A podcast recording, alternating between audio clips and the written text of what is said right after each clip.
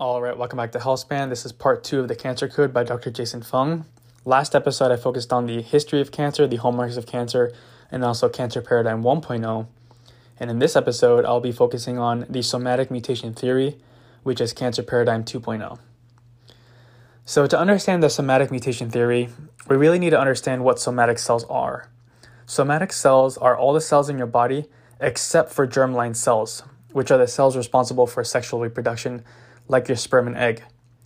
So, mutations in these somatic cells accumulate, and a random aggregation of these mutations may be enough to cause cancer. This is what Jason Fung calls cancer paradigm 2.0.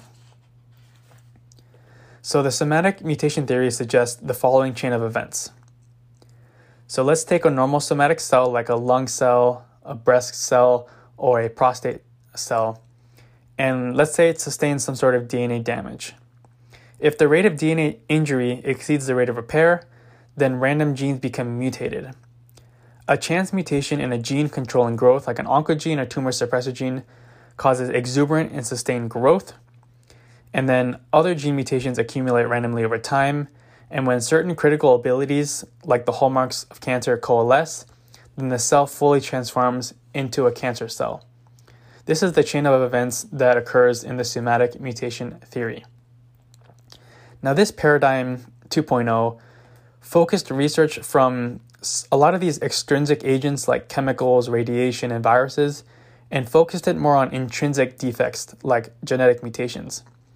And all these various carcinogenic insults created the seed of cancer by causing these genetic mutations. Now, the SMT was a real breakthrough, and it showed a lot of promise when it came to these novel treatments. And cancer was really now viewed as a cell centered problem of genetic mutations. And if we could find and treat those mutations, then we could cure cancer. That's just the simple logic. Um, so, a good example of this genetic mutation is one from we can take from the Philadelphia chromosome.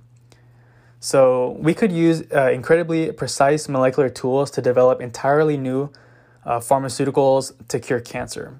And like I said, the best example is the Philadelphia chromosome. So, this is a really interesting story. So, back in 1960, at the University of Pennsylvania in Philadelphia, there were two researchers named Peter Nowell and David Hungerford who were studying chromosomes in leukemia, which is a cancer of the blood. And two patients with a rare type of blood cancer called CML or chronic myelogenous leukemia, they shared a characteristic chromosomal abnormalities. So, one of the chromosomes were consistently smaller than the, than the normal. So they saw when they were looking at chromosomes that one of these chromosomes was actually smaller than all the other ones. And these two scientists, Peter and David, they dubbed it the Philadelphia chromosome. So, in the Philadelphia chromosome, what happens is a piece of chromosome 9 ends up on chromosome 12 and then vice versa. It's sort of like this translocation that occurs. And when this occurs, the Philadelphia chromosome produces an abnormal protein, which is known as BCR-ABL kinase. And this protein was this sort of like, uh, remember kinases phosphorylate things, and then uh, it's a protein that can uh, control certain functions. And one of the functions of this BCR-ABL kinase was to control cell growth and kind of turn it on and off. Now, researchers hunted for a drug to block this kinase, the BCR-ABL kinase. And in 1993, the drug firm uh, Novartis, they selected the, uh, a promising candidate called imatinib. So, imatinib is a drug that is a receptor tyrosine kinase inhibitor so it prevents activation of the BCR-ABL kinase, thus prevents the excessive growth that it caused in, during um, during this this cancer CML, chronic myelogenous leukemia, and an unheard of 95% of early stage CML patients completely cleared their leukem- leukemic cells with this miracle imatinib drug. drug. And this drug was really a miracle, um, but even more exciting was that it provided a proof of concept for this new genetic uh, paradigm of cancer that if we can kind of like control these genetic mutations, then we can ultimately cure the cancer. Now, here's another proof of concept. So, that BCR-ABL story was truly incredible. And another incredible story was the HER2/neu. So, in 1987, there was a discovery of the human epidermal growth factor receptor on a cancer cell. So, if you take a cancer cell or any cell, yeah, any, any cell besides breast cancer, or including breast cancer, we know that these cells express receptors on their surface. And you may hear doctors say ER positive or PR positive. And what they're talking about is that whether the gene or whether the cancer has the receptor on its surface. So, ER positive meaning estrogen receptor positive, PR positive meaning progesterone receptor positive. So, these are receptors on the cancer cell that get expressed. And another one of these receptors is the HER2/neu receptor. And this is a receptor that is, you know, a potent oncogene. And it data shows that up to 30% of all can- all breast cancer actually overexpress the HER2/neu gene by up to 100 times the normal amount. So again, there was some genetic engineering that occurred, and scientists at Genentech created a mouse antibody that could actually bind and block the HER2/neu protein. So we're actually blocking the oncogene that is causing growth and division of this cancer cell.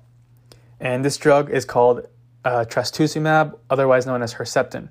It's a HER2/neu uh, receptor antibody that's a monoclonal antibody that's blocking the receptor, preventing cancer uh, from growing excessively.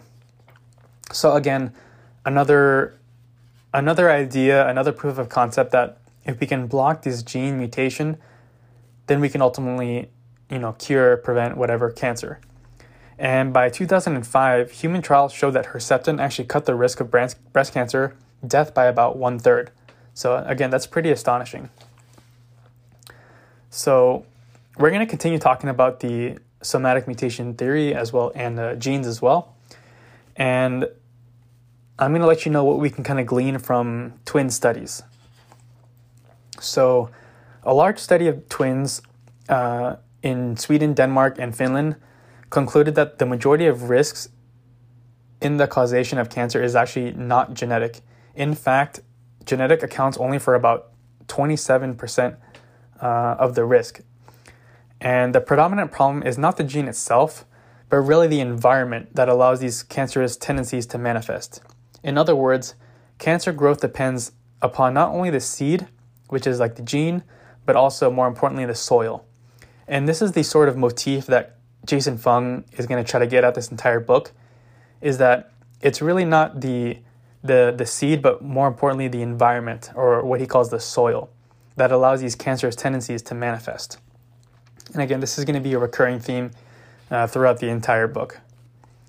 Now, let, us take an example of this seed and soil uh, idea. So let's look at the Canadian, Canadian Inuits uh, of the Arctic. So after, so these Inuits back in like the 1920s, early descriptions from these Inuit uh, tribes, uh, this native population, it suggests that cancer was really non existent among this entire population in the 1920s. But after World War II, the Inuit were kind of forced out of their traditional lands and began living in large urban centers. And their lifestyle changed from being of like hunting to more of a westernized way of living. And these Inuits also changed their diet as well. They ate a lot more refined grains and sugars.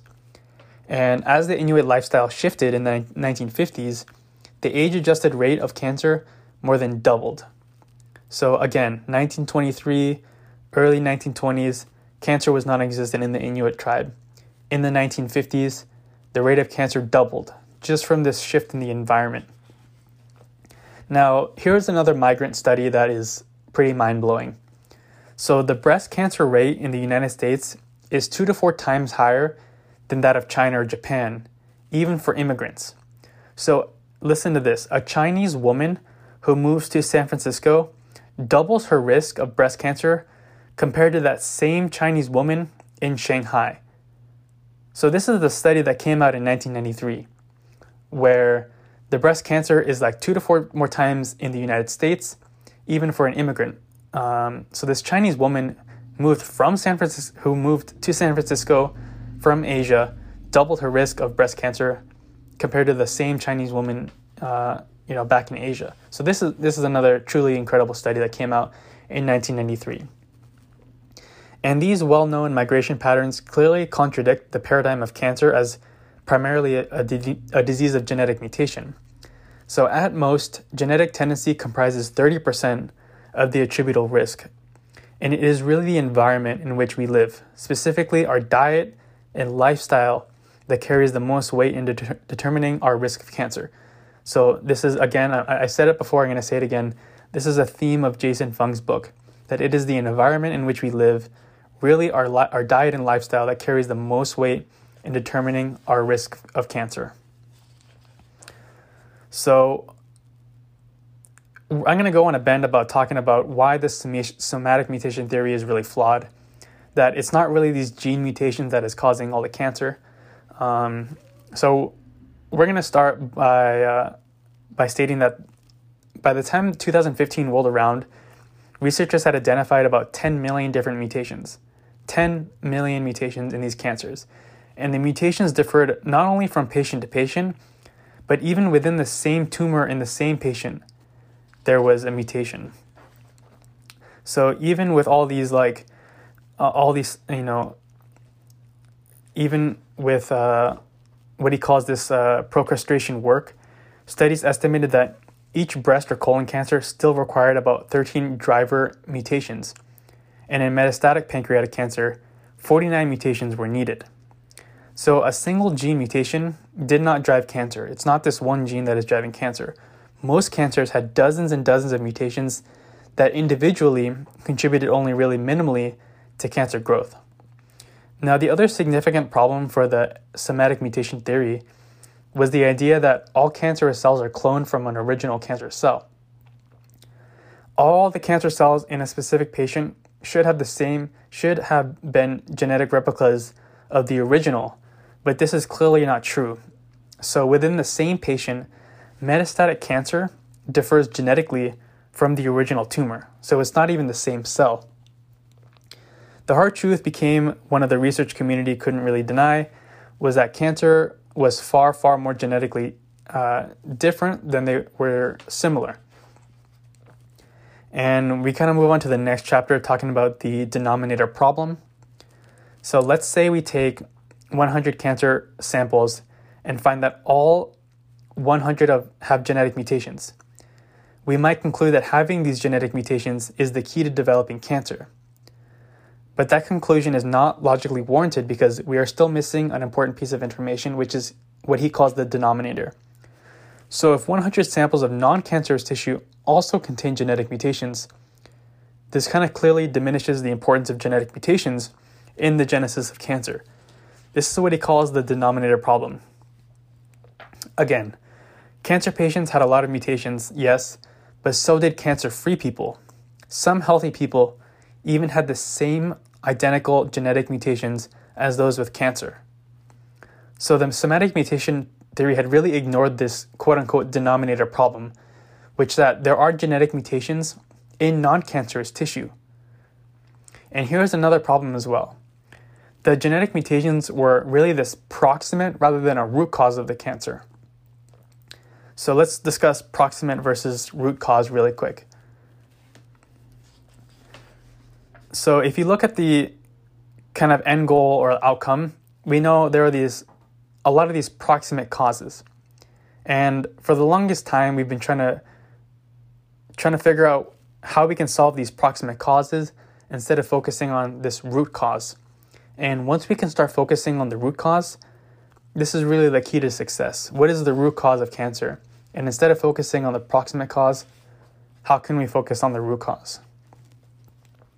Now, here's another flaw of the somatic mutation theory.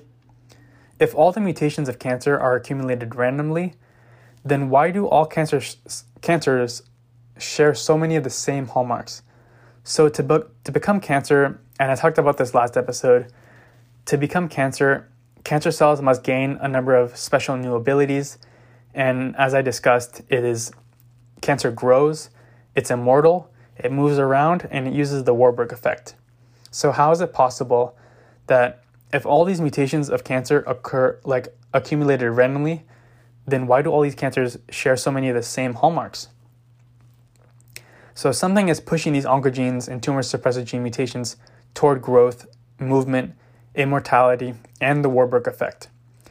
And the next great leap forward in cancer paradigms would be to understand what is really driving these changes. So I'm going to kind of skip ahead and read the last paragraph um, to end this part two. And it's about losing the war of cancer. So, Cancer Paradigm 2.0, which is the somatic mutation theory, had really hit rock bottom. There were a lot of flaws in it. Cancer was still undefeated, and the situation really looked bleak. Millions of cancer research dollars over several decades produced an abundance of new drugs. Some of these drugs, like the imatinib, were truly great, but a lot of them, um, you know, th- some of them are becoming toxic. A lot of them are extremely expensive. So the drugs weren't particularly useful, but they were very profitable. Like all these drugs are very expensive, there's a lot of money in it. So, lack of new drugs, um, the sky high prices of these drugs, this is all, that's how you lose the war on cancer. And as he puts here, the day is always darkest just before the dawn. So that's how he ends part two. Again, Cancer Paradigm 1.0, excessive growth, Cancer Paradigm 2.0, somatic mutation theory. Both of these um, have kind of failed over, over the time. We're not really finding the root cause, we're kind of looking at these proximate causes. Um, so that's part two of, of the cancer code, nice and sweet, or nice and short, um, short and sweet. And then next next episode, I'll be focusing on Cancer Paradigm 3.0 which is the idea of a transformation.